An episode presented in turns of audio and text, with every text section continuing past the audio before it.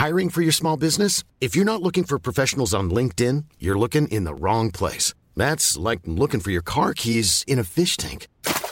LinkedIn helps you hire professionals you can't find anywhere else, even those who aren't actively searching for a new job but might be open to the perfect role. In a given month, over 70% of LinkedIn users don't even visit other leading job sites. So start looking in the right place. With LinkedIn, you can hire professionals like a professional. Post your free job on linkedin.com slash people today.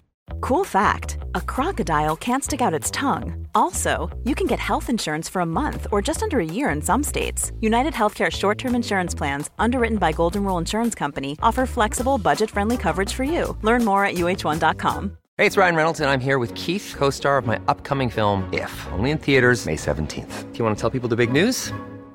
All right, I'll do it. Sign up now and you'll get unlimited for $15 a month in six months of Paramount Plus Essential Plan on us. Mintmobile.com slash switch. Upfront payment of $45 equivalent to $15 per month. Unlimited over 40 gigabytes per month. Face lower speeds. Videos at 480p. Active Mint customers by 531.24 get six months of Paramount Plus Essential Plan. Auto renews after six months. Offer ends May 31st, 2024. Separate Paramount Plus registration required. Terms and conditions apply if rated PG.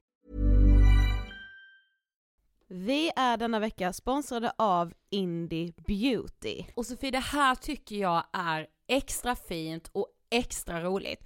Ja men Indie Beauty är ju ett skönhetsvarumärke som jag tror att väldigt många känner till, men det jag älskar mest det är att Indie Beauty liksom vill vara mer än bara produkter, vilket de ju också är. Exakt. Indie Beauty står ju för Independent Beauty, skönhet på dina villkor och för din egen skull. Och Indie Beauty tror ju stenhårt på ett alternativt skönhetsideal fritt från måsten, skam och känslor av otillräcklighet. Där är jag helt med Indie Beauty. Jag med. Det är så jag vill att skönhet ska vara. Ja men verkligen. Och vet du vad som är nytt för i år Sofie? Berätta. Från och med i år så skänker Indie Beauty 1% av sin försäljning till Suicide Zero, Tjejzonen och Djurens Rätt. Så när man handlar produkter från Indie Beauty så kan man liksom känna att man också ger tillbaka till samhället. Ja, kraften i tillsammans. Ska jag säga en sak nu då, mm. som jag, det, men det är detta jag är extra glad över. Nu har Indie Beauty tagit fram en keps och den tycker jag ändå så på sommaren, skydda sig från solen. Jättebra, jag älskar kepsen. Men det bästa, de bidrar till Suicide Zeros viktiga arbete för att minska antalet självmord och självmordsförsök.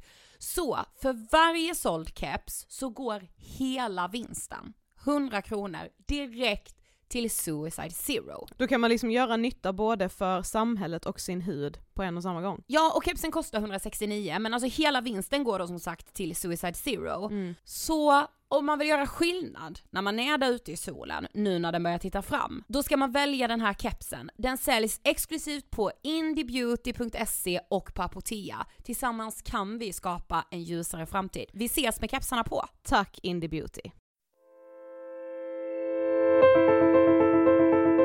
Nu ska vi ägna oss åt ett ämne som tyvärr är ständigt aktuellt, nämligen våld mot kvinnor i nära relationer. Natten mot den 4 juni så misshandlades ekonomiassistenten Lotta till döds av sin dåvarande pojkvän. Söndagen den 14 maj skulle 19-åriga Tova Moberg delta i en simtävling men dök aldrig upp. Över ett dygn senare hittades hon död i en sjö söder om Hudiksvall. Women built these movements and these are movements that are affecting in a positive way everybody, not just women and girls but also men and boys. Jag har nog läst handlingar med åtminstone tusen mord. Men, men det här är en av um, ja, de värsta då, i någon slags um, sån mening som jag har tittat på. One in three women experience violence at the hands of their husband or partner. That's over 800 million women worldwide. morgon i helgen så släpptes ju den tidigare polischefen Göran Lindberg villkorligt efter att ha avtjänat två tredjedelar av sitt straff som var på sex år. Mm, han dömdes bland annat för misshandel och grov våldtäkt. Klockan 18.23 skickar Lisa Holm ett sms till sina föräldrar i Skövde där hon säger att hon precis ska åka hem. En knapp timmes resa. Det här smset ska senare visa sig vara det sista livstecknet från henne. Du lyssnar på Ångestpoddens serie Vi måste prata om kvinnohat och idag träffar vi terapeuten Karin och pratar om hur du kan lämna kränkande relationer.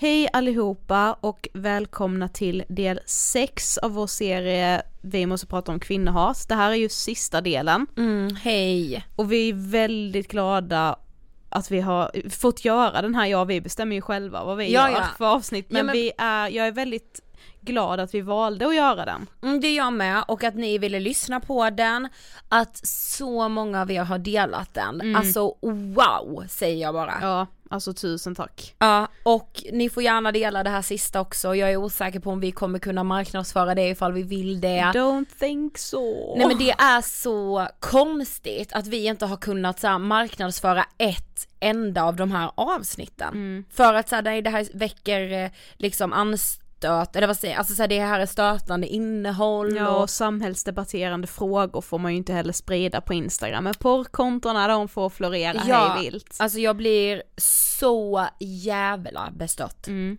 Det, det är sjukt när man så här, alltså det är ju inte ny, någon nyhet att vi lever så i ett sexistiskt och patriarkalt samhälle liksom, det fick man ju inte minst en påminnelse om under metoo, liksom vågen.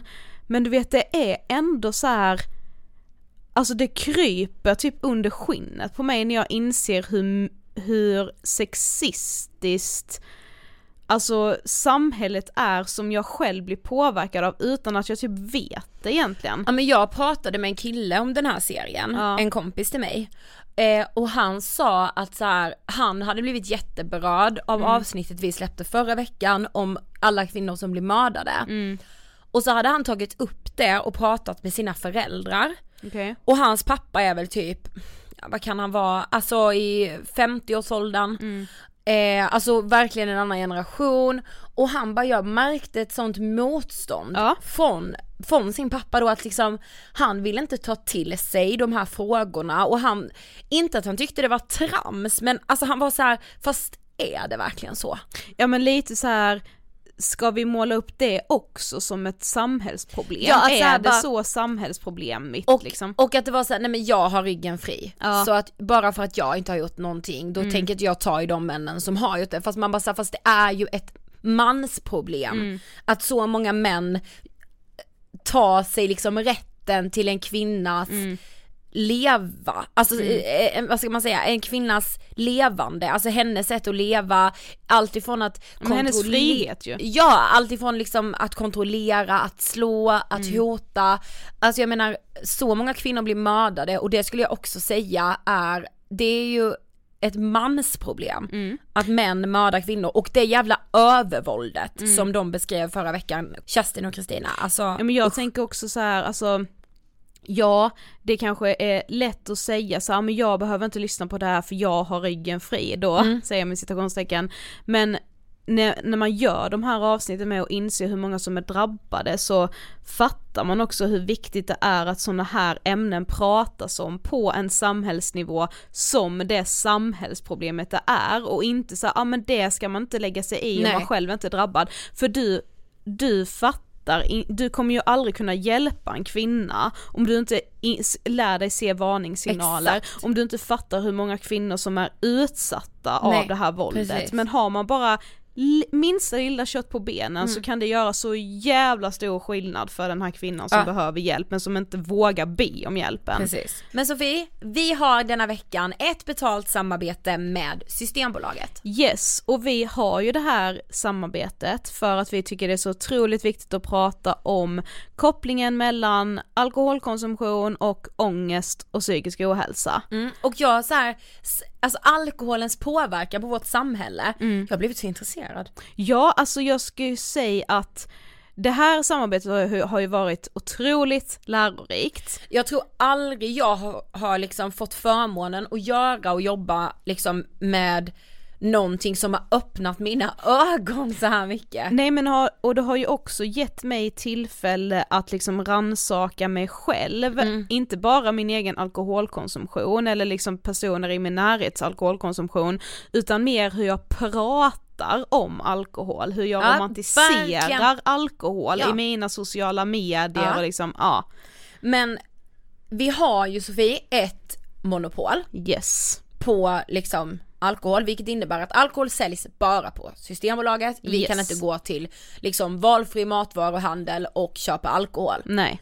Och när jag var yngre så tyckte jag det var hemskt. Mm. Alltså jag tänkte så här, gud vad det skulle vara gött liksom och bara kunna gå in och köpa med mig en flaska vin om jag ska någonstans. Ja och jag såg ju det också som så här, det är väl upp till individen själv att få Mm. bestämma när man ska köpa alkohol. Men jag har ju insett att monopolet finns där för att det är jäkla samhällsnytta. Mm. Att det finns där. Ja och att ju Systembolaget är så mycket mer än att bara sälja alkohol ute i butikerna för att de har ju också ett uppdrag från staten att informera oss om alkoholens påverkan på samhället. Ja men precis. Just därför så har det internationella undersökningsföretaget Ramboll fått i uppdrag av Systembolaget att ta fram en purfärsk rapport som heter alkoholens samhällsekonomiska konsekvenser där man då har undersökt vad alkoholen kostar för samhället. Nej men du jag har läst. Mm. Du ska veta, Svea detta golvade mig. Jo men Mats och mig med. Alltså alkoholens kostnader i Sverige uppgår till 103 miljarder kronor årligen. Ja, alltså det är helt sjukt. Och kanske lite också så här nu med tanke på vad vi har pratat om i podden de senaste veckorna. Mm. I varannat misshandelsfall så är alkohol involverat och polisen hanterar 162 000 alkoholrelaterade fall varje år. Ja, alltså det ska ju också sägas, vilket är väldigt, väldigt viktigt, att en av fem svenskar, det vill säga två miljoner, beräknas ha en närstående som dricker för mycket helt enkelt och detta påverkar ju allas livskvalitet negativt, alltså både de anhöriga och såklart den som dricker för mycket. Ja. Eh, detta i kronor motsvarar 10,7 miljarder varje år. Alltså jag tycker det blir tydligt när man får det, alltså förstår du, när man får, får en summa och Ja. bara såhär, okej. Ja, när man inser också hur mycket pengar som det krävs för att vi ska ha en fungerande vård i Sverige, alltså man hade kunnat göra så mycket annat med de pengarna ju. Ja men jag tycker den här informationen är jätteviktig och är stolt att få dela den vidare. Ja och vill man läsa mer om det här så kan man läsa på omsystembolaget.se kostnader. Idag i liksom seriens sista del så har vi med oss Karin Nordlander som är terapeut. Och hon är även författare till boken You Go Girl, att våga lämna kränkande kärleksrelationer. Yes, för vi tänkte så här, vi har ju verkligen inte velat på något sätt så här, ja men känna att åh, det här ämnet är för mörkt eller det här ska vi liksom ändå typ censurera. Vi har ju verkligen tagit upp den ärliga och väldigt råa sidan av kvinnohatet som Ja. finns i samhället.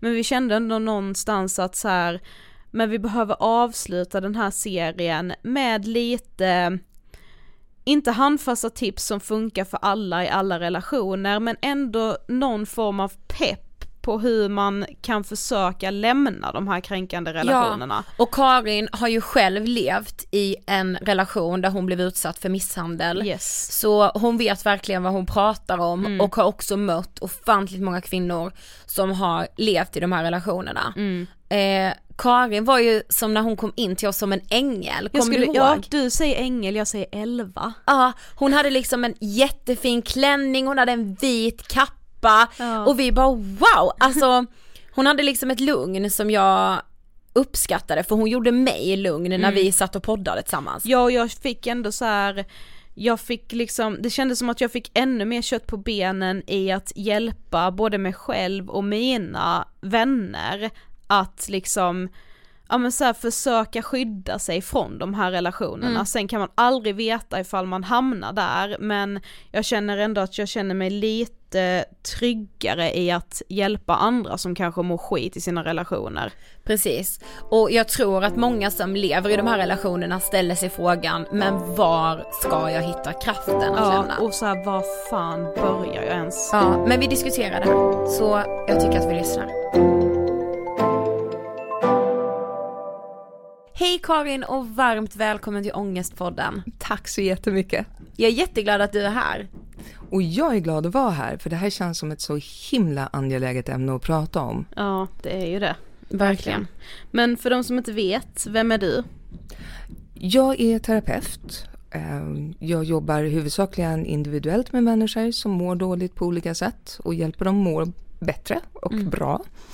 Eh, Jag är också författare och har gett ut boken You Go Girl tillsammans med Linda Newnham. Och även en annan bok som heter Drömliv, lycklig på riktigt som jag skrev tillsammans med Kajsa Ingemarsson. Alltså jag tänker, i din roll liksom som terapeut så kanske du möter många kvinnor som har varit utsatta för det vi ska prata om idag. Mm. Och- För jag tänker också att så här, det är ju så vanligt och vi vill ju genom den här serien att alla ska förstå det liksom. Ja, nej, men verkligen. Jag träffar jättemånga som är utsatta för misshandel Mm. eller som lever i destruktiva relationer. Jag träffar jättemånga som inte förstår att de lever i en misshandelsrelation. Ja, precis. Men vad tänker du på när du hör ordet ångest? Wow. Själv har jag såklart upplevt ångest i flera situationer och perioder i livet. Ehm, när det gäller destruktiva relationer, då tänker jag såklart på ångesten jag själv upplevde när jag levde i en misshandelsrelation. Och den förtvivlan jag kände över att jag inte lyckades få relationen att bli bra, Mm. fast jag försökte så himla mycket i Mm. så många år. Vad jag än gjorde så blev det bara sämre egentligen. Men ja, som du sa så har ju du tillsammans med Linda Newnham skrivit boken You Go Girl Mm. som vi har läst. Ja. Och den känns ju verkligen så, så, så viktig. Det är en bok för alla kvinnor som har levt eller lever i destruktiva relationer. Och det är såklart det vi ska utgå från idag. Men varför skrev ni den här boken?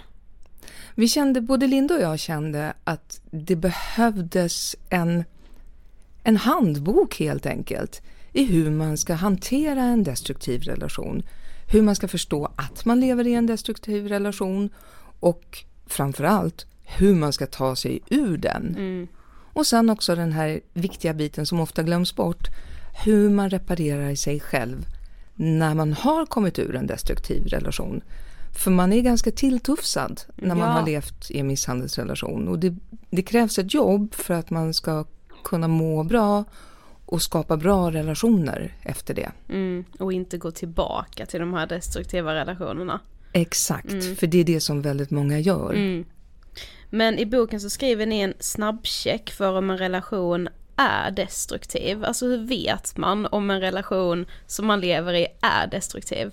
Det är jättesvårt. Mm. För att i i synnerhet i början så eh, finns det många tecken som antingen var, kan vara tecken på att man har träffat en jättefin partner Mm. eller som faktiskt är varningsflaggor för att det här kan bli en destruktiv relation. Som till exempel om han är väldigt omhändertagande och bryr sig om och säger att han alltid ska komma och hämta en när man har varit på AV och ja, men så här, liksom, lite kärleksfullt kontrollerande. Mm, mm. Det kan ju vara tecken på att det är en snäll människa man har träffat som faktiskt bryr sig. Men det kan också vara ett tecken på att han har ett kontrollbehov och att det kommer att urarta till en destruktiv relation. Mm. Ett annat tecken är om det går jättefort att bli tillsammans. Den där liksom love at first sight grejen Ah. som vi tycker är så romantisk. Ja, som man ser på Att det film. bara liksom säger puff! Ja. Och, och så blir man jättekära och liksom det där som många faktiskt längtar efter, den stora passionen. Ja. Det är tyvärr en varningssignal. Ja. För om det är så där passionerat i början, menar, det säger sig självt, det kan ju bli lite vad som helst av det. Mm. Ja. ja, jag tänker nu när du säger det faktiskt på eh, Lena som gästade oss i avsnittet om psykisk misshandel. För hon beskrev det när de träffades exakt så som du sa nu. Mm. Eh, och ja, det var ju verkligen en varningssignal. Mm. Men det Ja. är så sjukt på något sätt också att vi nästan så här lär oss att det är det optimala. Ja det är ju så det alltid är på film. Ja. Det är inte så att man får se, se en kärleksfilm där det är så här, åh jag vet inte vad han känner, åh ska jag skicka ett sms? Det är så här, oj jag råkade springa in i en man på gatan och vi typ krockade och alla papperna spreds ut på marken och han hjälpte mig att plocka upp dem och sen blev vi kära och ihop. Liksom. Precis. Det är så det alltid är. Precis. Det är så sjukt för att man, ja, man får en skev bild av kärlek kanske. Ja, vi förväxlar ofta passion och kärlek. Ja. Det är faktiskt två helt olika saker. Mm. Och passion är superkul. Jag menar, vem tycker inte om att vara passionately in Ja. love? Det är ju jätteroligt. Mm. Men liksom, man känner ju inte personen. Man har ju faktiskt ingen aning om vem det är som man är pa- så passionerat involverad med. Nej. Liksom, ehm, och kärlek, det baserar sig väldigt mycket på att man respekterar och känner och förstår varandra.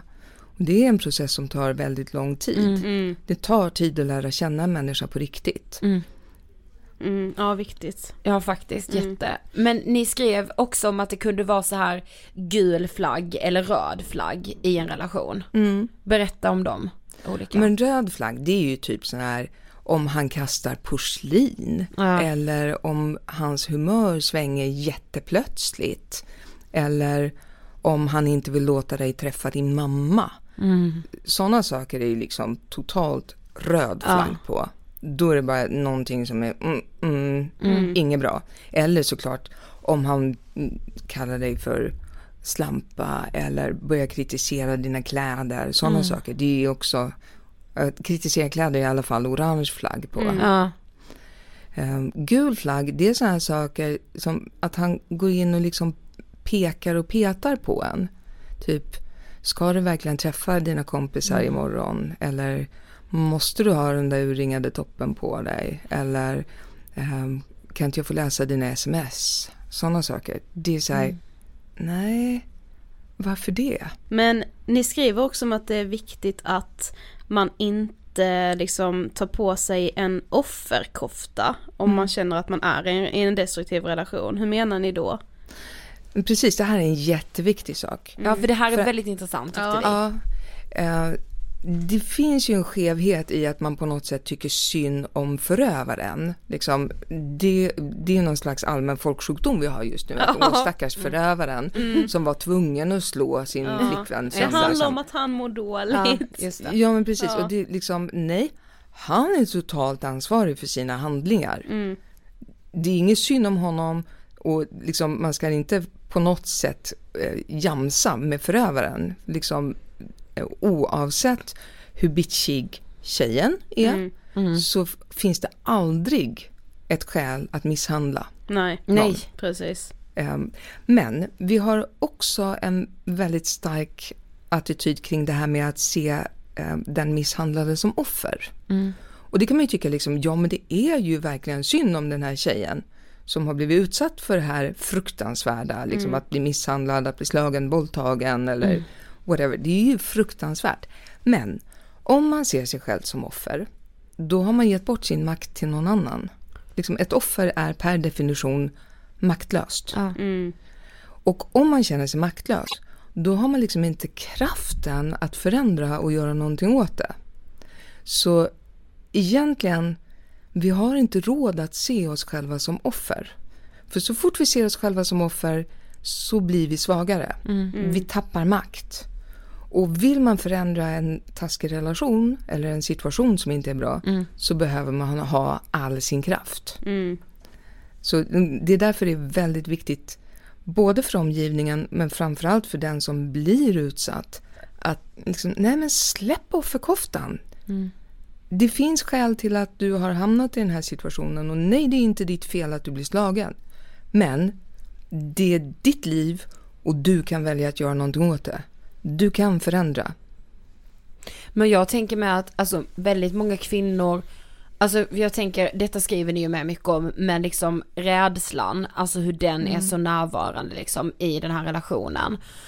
Kan det inte vara typ, alltså om man inte ser sig som ett offer, kan det inte vara så att man kanske inte då vet om eller så ser hur farligt det också är första tiden efter att man har lämnat. Man kanske alltså, inte vågar liksom be om hjälp Ja, om man inte ska se sig själv som ett offer.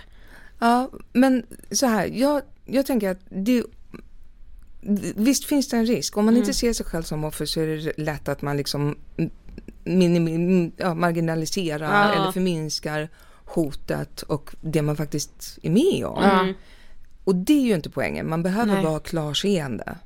Liksom, inte se sig som offer, men ha ett, ett klarseende och liksom se situationen som den faktiskt är. Mm. Var lite så här, hålla huvudet kallt och vara Mm. rationell i Mm. det. Och det är ju så att den farligaste tiden är tyvärr under separationen och de första veckorna efter separationen. Mm. Det är då, liksom, det kallas för frustrationsfasen. Den som misshandlar eller har haft makten känner frustration Mm. över att inte längre ha den makten. Ja. Eh, Och då kan han eller hon bete sig eh, på ett väldigt otäckt och farligt sätt. Mm. För att, i ett försök att återta makten helt enkelt. Mm. Men det är ju många som lever i de här relationerna som kanske i någon sorts försvar tänker att man inbillar sig våldet eller att man överreagerar på Mhm. något sätt. Vad skulle du säga att man har hamnat i för stadie om det liksom är de tankarna man ändå går runt med? Inom psykologin så pratar man om normalisering. Mm. Att det som från början inte alls är okej successivt blir acceptabelt. Mm. Liksom. Man, man vänjer sig helt enkelt. Mm. Det, det finns ju det där talesättet om man ska koka en groda Mm. så ska man inte slänga ner grodan i kokande vatten för då hoppar den ur. Ja. Men om man lägger en groda i vatten och sakta höjer temperaturen så fattar den inte att det till slut börjar koka och den Nej. kommer att dö. Mm. Fruktansvärd liknelse men i alla fall. Men man Men förstår. den är ta- Ja. jävligt talande. Ja. Och vi människor funkar tyvärr lite grann så. Den, vi normaliserar det vi lever i. Mm. Och då blir det på något sätt att man tycker att nej men det är väl inte så farligt. Eller jag kanske överdriver eller nej men jag är ju inte Guds bästa barn jag heller. Och det var ju faktiskt jag som betedde mig dumt där. Och jag skulle inte ha stannat ute så länge. Eller men jag var faktiskt ganska irriterande där. Eller jag skulle inte ha sagt något. Liksom man, man Mm. vänder på det och, och Mm. får det till att men det var nog mitt fel. Eller det var inte så farligt. Mm, man sänker ju sig själv. Totalt. Ja. Man förminskar sig tills man till slut bara är en liten skuggtuss Ja. av sitt äkta jag. Liksom. Mm. Du har ju också egna erfarenheter Mm. eh, av att bli misshandlad i en relation. Och i boken så skriver du att du tänkte, så länge jag inte hamnar på sjukhus är jag inte misshandlad. Och den logiken är väl ganska vanlig. Ja. Visst är det scary? Alltså det är Liksom- så obehagligt. Det- Nu när jag pratar om det så här många, många år efteråt så blir det så här, men hur tänkte jag då? Mm. Han slog mig, han spottade på mig, han förnedrade mig, men jag ansåg inte att jag var misshandlad. Men gjorde du verkligen inte det eller var det mer så här, hamnade du också i det här typ försvarstänket att nej men det är nog inte så farligt eller du, du trodde verkligen inte att du var misshandlad? Nej, jag trodde inte att jag var misshandlad, inte när jag levde i det. Nej. Det tog lång tid faktiskt efteråt för mig att förstå hur illa det faktiskt hade varit. Ja. Och hur inte okej det som jag hade varit med om var. Mm. Men alltså så det här är liksom någonting som är återkommande hos många kvinnor som lever i Oh, ja. de här relationerna. Verkligen. Eh, och många gör ju den där slutsatsen, om de inte blir slagna fysiskt Mm. så anser de inte att de är misshandlade. Den är jättevanlig. Mm. Liksom, de, de utsätts för kränkningar på daglig basis, de blir isolerade, de får kanske inte ha hand om sin egen ekonomi, Mm. de eh, blir kontrollerade, han läser alla mess och mejl. Liksom, och ändå så anser de inte att de är misshandlade. Mm. Men hur ska man få någon som man, alltså om man känner någon som man vet blir utsatt, hur ska man få dem att inse det själva? Eller kan någon utifrån liksom övertyga en kvinna som lever i en destruktiv relation att hon gör det eller måste hon förstå det själv? Till syvende och sist så måste man förstå det själv. Mm. Man måste på något sätt inse att men vänta det här är inte okej. Mm. Men omgivningen är jätteviktig. Som vän eller syskon eller dotter eller mamma så är man jätte, jätteviktig. Mm. För att det är verkligen så här, många bäckar små. Ja. Ju fler som faktiskt säger någonting, desto mer går det in. Liksom det, det är verkligen så här utnötningsmetoden. Man Mm. behöver gå på, gå på, gå på, gå på. Och säga, nej men vänta, det här är inte okej som du har det. Mm. Jag ser att du mår dåligt. Att man, man utgår från vad man som vän eller närstående ser. Ja. Mm. Liksom. Man säger, jag ser att du är deppig. Jag ser att du har ändrat ditt sätt att klä dig. Eller jag ser att du pratar annorlunda. Eller jag märker att du inte vill träffas så ofta. Vad är det som pågår? Mm. jag är orolig för dig. Våga vara lite hård och jobbig tror jag. Ja, man behöver vara, vara en liksom, tuff kärleksvän. Ja. Man behöver våga riskera att ens kompis blir irriterad eller arg på en. För att om man lever i en misshandelsrelation och någon kommer och säger du, det verkar inte bra det du lever i, så går man ju nästan alltid i försvar. Ja. Och säger nej men det är inte alls så farligt, han är snäll också. Mm. Liksom, det finns en hel armada med små så här försvarsgrejer. Mm. Så som, som vän, när man säger till, så är det inte alls säkert att man blir positivt mottagen. Nej. Eh, Men det är en risk man måste våga ta. Mm. Sant. För hellre att man liksom kanske blir ovänner ett tag än att man ser en vän liksom gå under. Mm. Utan att man har gjort något. Ja precis, alltså här, det, alltså för förr eller senare tänker jag i alla fall så kommer man ju bli tackad för det. Ja. Och man kommer nog ångra sig för alltid Mm. om man inte säger någonting. Mm. Så är det. One size fits all seemed like a good idea for clothes Nice dress. Uh, it's a it's a t-shirt. until you tried it on. Same goes for your healthcare. That's why United Healthcare offers a variety of flexible, budget friendly coverage for medical, vision, dental, and more. So, whether you're between jobs, coming off a parent's plan, or even missed open enrollment, you can find the plan that fits you best. Find out more about United Healthcare coverage at uh1.com. That's uh1.com.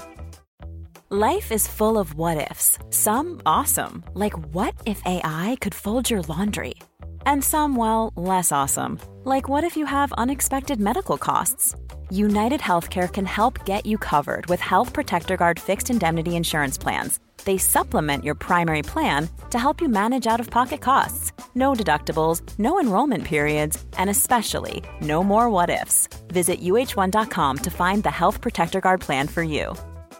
Quality sleep is essential. That's why the Sleep Number Smart Bed is designed for your ever evolving sleep needs. Need a bed that's firmer or softer on either side? Helps you sleep at a comfortable temperature? Sleep Number Smart Beds let you individualize your comfort so you sleep better together. JD Power ranks Sleep Number number 1 in customer satisfaction with mattresses purchased in-store. And now, save 50% on the Sleep Number limited edition Smart Bed for a limited time. For JD Power 2023 award information, visit jdpower.com/awards. Only at a Sleep Number store or sleepnumber.com. Men ni skriver också om den gyllene regeln. Om det känns fel är det fel. Berätta om det. Det låter så enkelt, Ja. eller hur? Men egentligen är det så. Om det känns fel, men då är det ju något som inte är bra. Mm. Liksom, simple as that. Liksom, om jag inte känner mig glad och lycklig och tillfreds i den här relationen, då är det något som inte är som det ska. Ja. Sen kan man ju säga att ja, men vissa saker kan man ju ändra på i relationen. Man måste ju inte bara omedelbart ta sitt pick och pack och gå bara för att idag vaknade jag upp och så kände jag att det inte var riktigt bra. Nej. Liksom, det är inte så. Eh, Det skulle alla vara singlar. Ja, verkligen. Men just det här om det över tid inte känns bra och om man känner att något inte är bra och man gör vad man kan för att förändra och det ändå inte blir en förändring, då är det läge att fundera på att lämna faktiskt. Mm. Men även fast man någonstans vet att det är fel så är det ju ändå typ som att, alltså varför, vad är det som gör att man typ förtränger den känslan? Väldigt mycket är det här att vi längtar tillbaka till jungfrukicken. Ja. Ehm, det där fantastiska som var i början. När man var så förälskad och han var så himla fin Mm. och det var så underbart allting. Vi längtar tillbaka till det där som vi på något sätt känner, ja men jag vet ju att vi kan ha det så här bra. Ja. Jag vet att det kan vara så här underbart med den här människan. Vi vill ha tillbaks det. Och då fortsätter vi att kämpa och kämpa och kämpa för att återställa det där underbara som var från början. Och då, då väljer vi på något sätt från, att bortse från de här signalerna om att men, liksom, det är ju inte så nu. Mm. Det har inte varit så på sex månader. Liksom. Ja men ändå blir det att man romantiserar det liksom och, Ja. och vill tillbaka dit. Och bara minns det är bra också. Ja. Mm. Men alltså om någon sitter och lyssnar och tänker så här, vad krävs för att en relation ska vara våldsam? Alltså hur definierar man det egentligen? Det finns ett ganska lätt sätt att se om en relation är destruktiv. Eh, jag väljer ordet destruktiv istället för våldsam för Mm. folk tänker så lätt på fysiskt, På våld om man fysiskt, ja, pratar om våldsam. Mm. Ehm, om man känner att man krymper som människa i relationen, då är den destruktiv. Mm. Om man känner sig fulare eller sämre eller mindre värd eller mindre glad eller mindre av den fantastiska människa man egentligen är. Om, om man känner att man krymper, då ska man inte vara i den relationen. Nej. För en god relation, det som är så att säga, kännetecknet på en bra relation, det är att man känner att man blir starkare, Mm. att man växer, man blir vackrare, man känner sig Mm. mer attraktiv, man blir gladare, man blir liksom mer eh, outgoing, liksom, ja, man blomstrar. Mm. Om man inte blomstrar, då är det varningsflagg. Mm. Ja man ska ju tänka att man ska bli liksom en bättre version av sig själv egentligen Exakt. tack vare en annan. Men det är ju inte helt ovanligt att man, alltså om man har levt i en destruktiv relation och ändå lyckas lämna den så är det ganska vanligt att man går in i en ny destruktiv Mm. relation och att historien bara upprepar sig gång på gång. Varför är det så? Det hänger väldigt mycket ihop med, dels, det kan hänga ihop med vår uppväxt, vad vi är uppvuxna med för relationer.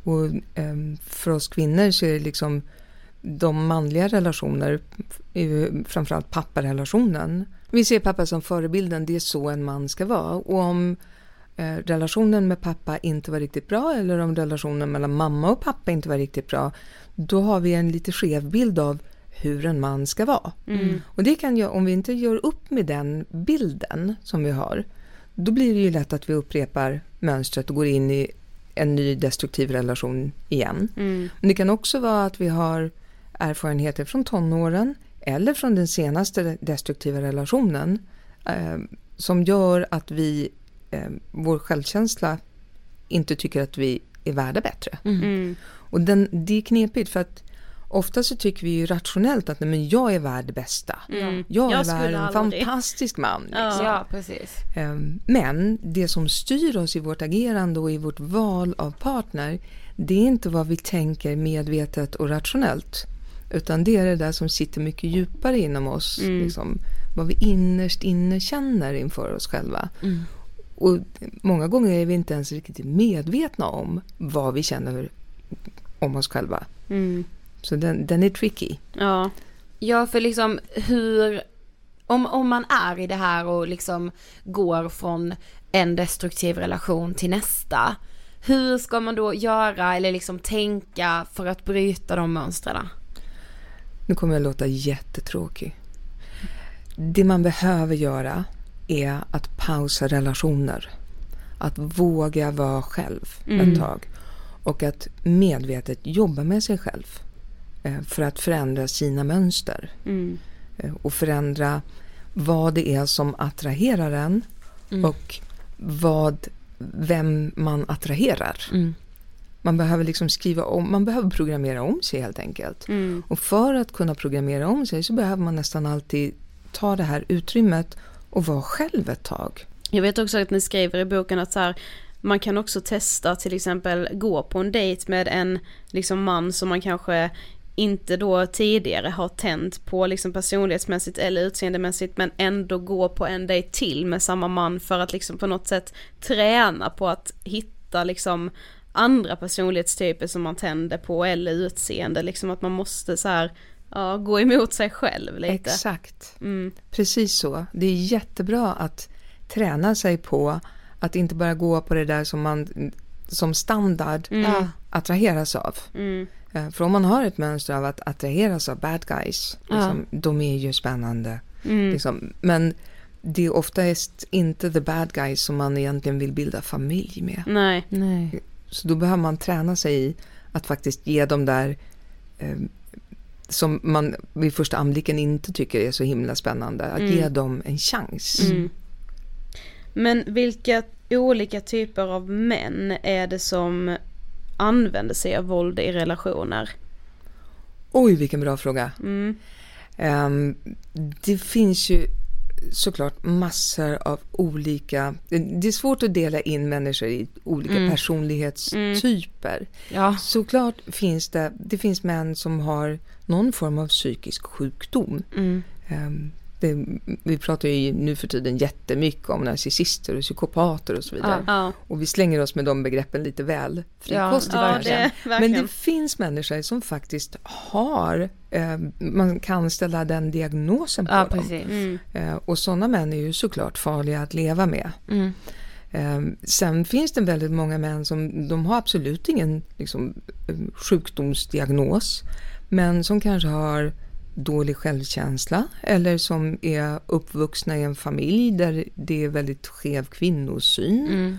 Eller eh, män som, som känner att de behöver ha kontroll på sin omgivning för att känna sig trygga.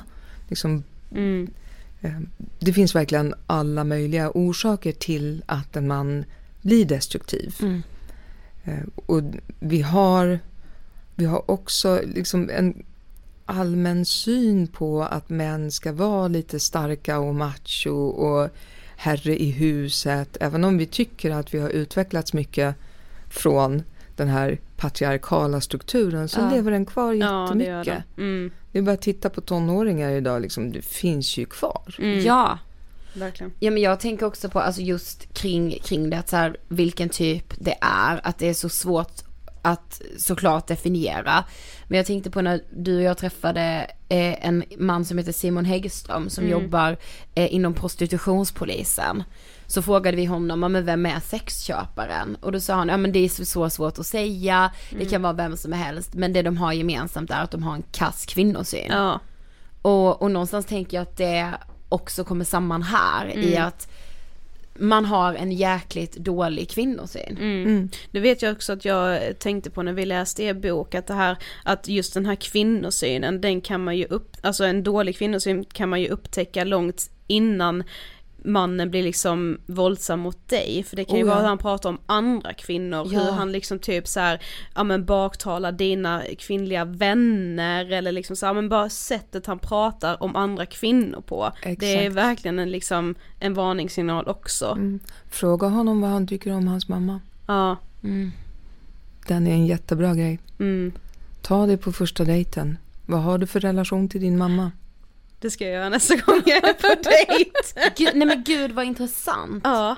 Eh, men det är ju också väldigt många som bär en enorm skam över att bli liksom utsatta för någon typ av misshandel. Verkligen. Eh, ber, alltså berätta, är, är det vanligt? Jo men allvarligt, vem tycker att det är kul att berätta jag blir misshandlad, jag är den misshandlade kvinnan. Nej. Men vilken status ger det? Mm. Det är klart att man inte vill outa det. Nej. Det är ju jätteskämmigt att leva i en relation med en man som förnedrar en eller som slår en. Liksom. Mm. vill man ju liksom inte eh, stoltsera med. Det är jättesvårt att erkänna för väldigt många kvinnor Mm. och män, för det är många män som blir misshandlade också. Mm.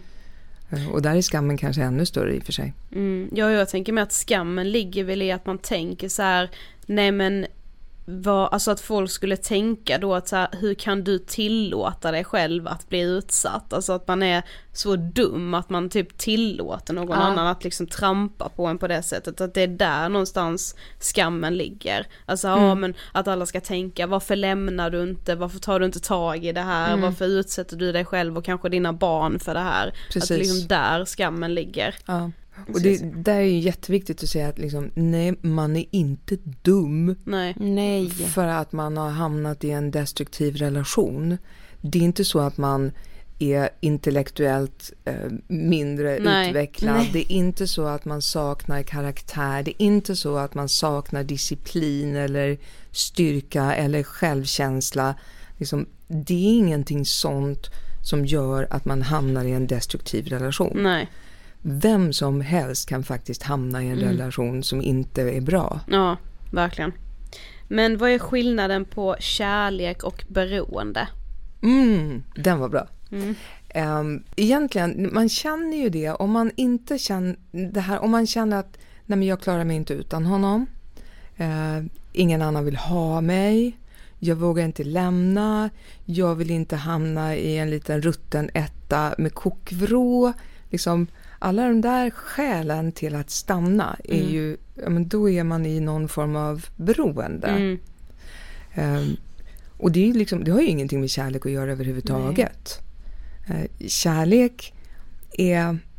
Man behöver ju också skilja, som, som vi pratade lite om förut, det här skilja, skilja på kärlek och passion. Mm, ja. Att de två är också olika. Kärlek är respekt, att man på riktigt är intresserad av varandra, att man på riktigt lyssnar på varandra, att man lyfter varandra.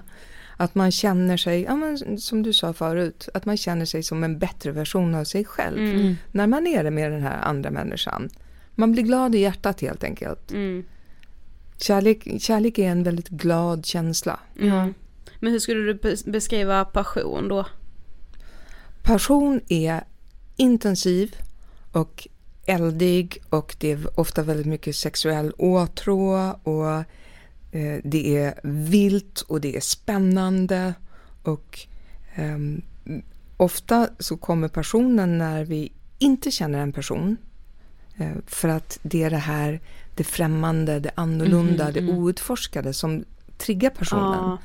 Medan kärlek kommer när vi känner en person. Ja. När vi på riktigt förstår en människa, när vi kan relatera, när vi har eh, varit med om saker tillsammans. Mm. Sådana saker gör att kärleken växer. Mm. Om man nu lever i en destruktiv relation och lyssnar på det här.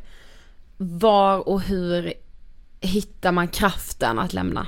Den är jättesvår. Ja. Det handlar mycket om att våga lita på sig själv. Att även om man känner sig som den fulaste varelsen i världen och förmodligen kommer ingen någonsin att tycka om mig mer och om jag lämnar så kommer allt att gå åt helvete. Så behöver man på något sätt lita på sig själv att jo, jag kommer att klara det. Mm. Det kommer ett, liksom, ett nytt kapitel i mitt liv om jag lämnar. Mm. Det är inte så att han är den enda människan som tycker om mig. Och ja, det kanske blir tufft ekonomiskt och ja, ungarna kanske blir ledsna om jag lämnar deras pappa. Men eh, jag har kraften att skapa ett bättre liv. Jag är värd att vara lycklig. Varje människa är värd att känna lycka. Men hur vet man då att man bör lämna? Om det inte känns bra så är det inte bra. Om man har försökt att förändra det som inte är bra men inte kommer någon vart, då är det dags att lämna. Mm. Eller såklart, om, även om man inte har försökt att förändra det som inte är bra, om det är våldsamt, hotfullt, otäckt, då är det liksom lämna så fort du bara kan. Mm. Preppa så att du inte råkar ut för några otäckheter när du lämnar, men lämna så fort du någonsin kan, om det känns hotfullt. Ja men på tal om att preppa, kan inte du ge exempel på så här åtgärder typ som man kan göra för att man ska vara så trygg som möjligt när man lämnar? Ja, eh, som sagt, eftersom det är den här fasen, frustrationsfasen, som är den farligaste, Mm. så behöver vi vara lite eh, vi behöver använda vårt sunda förnuft helt enkelt när vi ska lämna en relation. Och vi behöver utgå ifrån worst case scenario. Mm. Även om han aldrig har slagit dig under relationen så kan det faktiskt hända att han slår dig när du lämnar. Mm. Ja. Även om han aldrig har slagit dig så illa att du hamnar på sjukhus under relationen så kan det hända att han misshandlar dig så att du får livs, liksom bestående men när du lämnar. Jag vet att det här låter jätteläskigt men liksom, vi måste Ja. se verkligheten. Det är så Precis. det är. Mm. Och då behöver man förbereda. Mm. Man behöver för det första tala om för någon närstående vad som är på gång. Man behöver säga till sin mamma eller sin syrra eller sin bästa kompis eller någon på jobbet, någon som man har förtroende för. Mm. Så behöver man säga det. Jag lever i en relation som inte är bra. Jag planerar att lämna. Mm. Eh, kan jag ringa dig dag eller natt, liksom, om det behövs? Eh, eller kan du hjälpa mig att ringa 112 om det skulle behövas? Liksom, så att man har någon som vet om vad som är på gång. Ja. Sen ska man packa en väska. Det här låter kanske jätteöverdrivet för någon som bara lever i en relation där han säger taskiga saker. Och tycker man, nej men jag behöver väl inte hålla på och packa väska och Mm. hålla på och smussla. Jo, det behöver du. För du vet inte hur han kommer bete sig när du lämnar. Mm. packa en väska, se till att ha pass, passkopior, eh, se till att ha lösenord, dator, laddare, telefon, sådana saker. Eh, som, så att du lätt och snabbt kan ta dig iväg när det är dags att lämna. Mm. Eh, och ehm, ha, en, ha någonstans att ta vägen. Um, liksom, preppa gärna, kom överens med någon att får jag komma hem till dig Ja. eh, när jag lämnar. Eller om du inte har någon sån person som du kan ringa dag eller natt, kolla med något hotell. Har Ja. ni receptionen öppen på natten kan jag komma när som helst. Ja. Liksom. Ehm, och se till att du har pengar till en hotellnatt. Ja. Liksom. Och om du har barn så måste du preppa så att du får med dig barnen. Mm. Du vill inte lämna kvar barnen när du själv lämnar. Ehm, Det är jätte, jätteviktigt. Mm. Så ehm, i bästa fall liksom planera, se till att barnen är hos mormor och morfar eller något. Ja. Det dygn eller den helg som du lämnar så att de inte måste vara med om att bli uppryckta ur Mm. sängen mitt i natten och sådana saker. Ehm, utan de kan liksom vara lyckligt ovetande om vad som händer. Ja. Ehm, men packa ner deras saker. Gosedjuret, eh, nappflaskan, eh, deras pass, sådana saker. Se till att du får med dig alla de här väsentligaste sakerna. Mm. Men jag tänker också att man eh, väl kan höra av sig till en kvinnojour. Mm. Jättebra. Ja. Mm. Eh, vi har ju många väldigt bra, väldigt väl fungerande kvinnojourer. Mm. Eh, och att kontakta dem både i förberedande syfte och sen också när man lämnar. Eh, I vissa fall så behöver man ju hjälp att få skyddat boende. Eh, Och ofta så funkar det jättebra. Liksom. Ja. Eh, Man, man får kontakta SOS och så Mm. får man hjälp att komma till skyddat boende. Mm. Men vad är viktigt att tänka på när man precis har lämnat en kränkande relation? Alltså hur får man tillbaka den här styrkan? För direkt efter så är det kanske inte så jättelätt att känna sig stark och självförtroendet och självkänslan är ju ofta ganska så kört i botten. Mm. Precis första tiden, då är man ju bara ett litet asplöv ofta. Mm. För det känns så läskigt. Ja. I synnerhet om det har varit väldigt dramatiskt och man behövt lämna mitt i natten och hamna på något konstigt skyddat boende där man Mm. inte känner någon och det är koder och man får inte komma in och så vidare. Mm. Då är man liksom, man är helt upp och nervänd. Man kan inte jobba med sig själv första tiden. Det, här, det handlar bara om att liksom på något sätt samla ihop skärvorna av det som Ja. är ens jag. Ja. Ja. Eh, Men sen när man liksom har börjat landa, eh, då behöver man behöver ta hjälp ofta. Gärna gå till en terapeut eller en psykolog och prata. Eh, Kvinnojourer kan ofta hjälpa till med psykologhjälp och sådana saker. Och på skyddade boenden så har de ofta kuratorer och så, som Mm. man kan prata med. Mm. Ehm, och är man inte i en sån situation så liksom gå till en terapeut. Gärna någon som har kunskap just om destruktiva Mm. relationer. Ehm, och prata med vänner och familj. Ehm, våga berätta vad man har varit med om. För som sagt, det är väldigt, väldigt vanligt att man har hållit tyst Mm. Ja. så länge man har levt i relationen. Våga öppna upp och berätta hur det faktiskt har varit Ja. eh, för människor som du har förtroende för. Mm. Eh, och var medveten om att du, kom, du behöver jobba med dig själv. Du ser inte på dig själv på ett sunt och balanserat sätt. Med 99% sa- chan- sannolikhet så är det Mm. liksom lite skevt i självbilden Mm. efter att ha kommit ur en destruktiv relation. Ehm, så man behöver liksom man behöver jobba med sig själv och programmera om hur Mm. man ser på sig själv, hur man ser på män, hur man ser på världen. Och låta det ta tid tänker jag också. Ja, Mm. det, det här är ingen process som liksom sker på två veckor. Nej, Nej. precis. Ehm, ofta så, om man har levt i en destruktiv relation i kanske ett eller flera år, då är det ju väldigt lång tid som man har normaliserat Ja. destruktiva beteenden och vant sig vid sånt som egentligen inte alls är okej. Mm. Då behöver man ju också tid på sig att återställa balansen. Att återfå vettiga värderingar och Precis. synsätt. Mm. Man behöver lita på sig själv, att man behöver våga ta steget. Mm. Och ofta så låter man bli att lämna för man tänker man vet, man vet vad man har men man vet inte vad man får. Ja. Mm. Eh, men om det är så att han är the one, den rätta, då kan man ha tillit till att ja, men i sådana fall så kommer vi hitta tillbaka till varandra. Ja. Mm. Man, man kan våga lämna, om det verkligen var han som var den stora kärleken, ja men då kommer man att hitta tillbaka till varandra. Mm. Ja. Så hellre lämna en gång för mycket än en gång för lite. Ja, verkligen. Gud det där är så bra.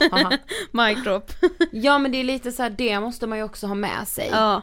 Ja. Att så här, okej men om han är the one and only, då löser det sig Ja. längs vägen. Mm. Ja. Då Men- kanske vi inte är rätt för varandra nu och han kanske liksom inte är redo Precis. för det här nu men är det vi, alltså ska det vara vi så kommer det bli det längre fram. Exakt. Mm. Och sen kan man ju säga att mår man dåligt i relationen, då är han inte the one. Nej, verkligen. Okej vi har kommit till sista frågan. Vad inspirerar dig? Jag inspireras av människor som vågar vara sig själva, av människor som vågar gå utanför sin comfort zone, eh, människor som blomstrar, är äkta och starka. Mm. Tack så jättemycket Karin för alla dina tips och Ja. råd och liksom lite inspiration här som en sista del i vår serie Vi måste prata om kvinnohat. Tack själva, det är fantastiskt att ni gör den här serien. Tack. Yes. Ja, först och främst tack så jättemycket Karin för att du ville gästa så här i del 6 och ändå Mm. ge lite tips och pepp, liksom styrka. Verkligen. Ja. Men också otroligt stort tack till alla ni som har gästat oss i den här serien. Ja men alltså herregud, Olga, Lena, Klara, Mia, Kerstin, Kristina och nu Karin. Ja. Alltså ni kvinnor, alltså jag älskar. Nej men det är ju ni som har gjort den här serien Ja! möjlig och alla ni som har hjälpt oss dela den också. Tusen tusen tack. Ännu en poddserie går i mål Sofie. Yes. Undrar vad nästa poddserie kommer handla om. Nu kommer det Ja. dröja ett tag tills de kommer igen. Det kommer det. Mm. Men det är alltid lika härligt att göra dem. Ja, Jag älskar här- att göra dem. Ja och nu börjar liksom 2019 leda mot sitt slut. Ja. Det är helt sjukt. Men det kommer ju ett avsnitt till innan. Det gör det. Självklart, vi tar ingen paus. Men jag vill verkligen säga att på unison.se samlas alla kvinno och tjejjourer i landet för att du ska kunna hitta en nära dig. Det finns omkring 200 stycken kvinno och tjejjourer i Sverige. I akuta situationer är det jätteviktigt, då ringer man polisen, telefonnummer 112. Yes. Och så har vi kvinnofridslinjen som ger stöd dygnet runt på nummer 020 50 50 50. Och nu är det ju snart jul. Yes. Det jag vill säga då det är att man ska köpa en liten biljett till Scalateatern i Stockholm den 21 mars. Bara om man gillar Ångestpodden då såklart. Nej jag tänker mig att man kan köpa till någon som inte gillar ångestpodden Ja! för det kommer man fan göra efter den kvällen. Oj oj oj. Nej men jag tycker så här, alltså ni får jättegärna göra det om ni tycker att vi gör ett bra jobb med Ångestpodden. Alltså Ja. ärligt, Ja, jag så känner så. Så ses vi på Scalateatern den 21 mars. Vi har gett, vi har lagt allt vi har i den här showen. Det har vi. Så vi hoppas att vi kommer känna att det är värt det tänkte jag säga. Jag är så nervös.